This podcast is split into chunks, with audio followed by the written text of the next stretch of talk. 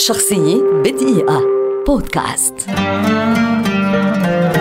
مايكل دبغي طبيب مخترع معلم ومرجع طبي لبناني الأصل أمريكي الجنسية ذو شهرة عالمية وأحد رواد جراحة القلب في العالم ويعد واحدا من أهم جراحي القلب الذين عرفتهم البشرية. تخرج من جامعة تولين في نيو أورليانز ثم تابع دراساته العليا في فرنسا وألمانيا وقد كان مستشارا طبيا لجميع رؤساء الولايات المتحدة الأمريكية خلال العقود الخمسة الماضية. ابتكر دبغي المضخة الدوارة وهو في سن الثالثة والعشرين والتي أصبحت جزءا أساسيا من آلة القلب الرئة ومنطلقا لعصر جراحة القلب المفتوح وكان أول من قام بجراحة تخطي الشريان الإكليلي. وفي عام 1953 كان أول من نجح باستئصال باطنة الشريان وكان رائدا في تطوير القلب الصناعي وفي استعمال مضخة قلب صناعية مع مريض. كما كان رائدا في استعمال الألياف الصناعية الصناعية في إصلاح الشرايين.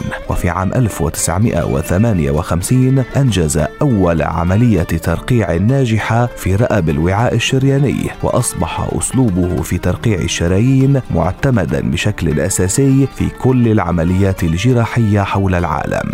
وفي الستينات كان دبغي وفريقه أول من صور عمليات القلب الجراحية بواسطة كاميرا خاصة تظهر العملية كما تراها عيون الجراح بدون أن تشكل أي حاجب لعمل فريق الأطباء والمدهش فعلا أن دبغي عمل في الجراحة القلبية على مدى أكثر من 75 عاما. أنجز خلالها 50 ألف عملية جراحية الكثير منها لرؤساء دول. وتلقى عددا هائلا من الجوائز والتكريمات العالمية. وظل يعمل في جراحة القلب حتى اليوم الأخير من حياته التي انتهت عام 2008 عن عمر ناهز 99 عاما.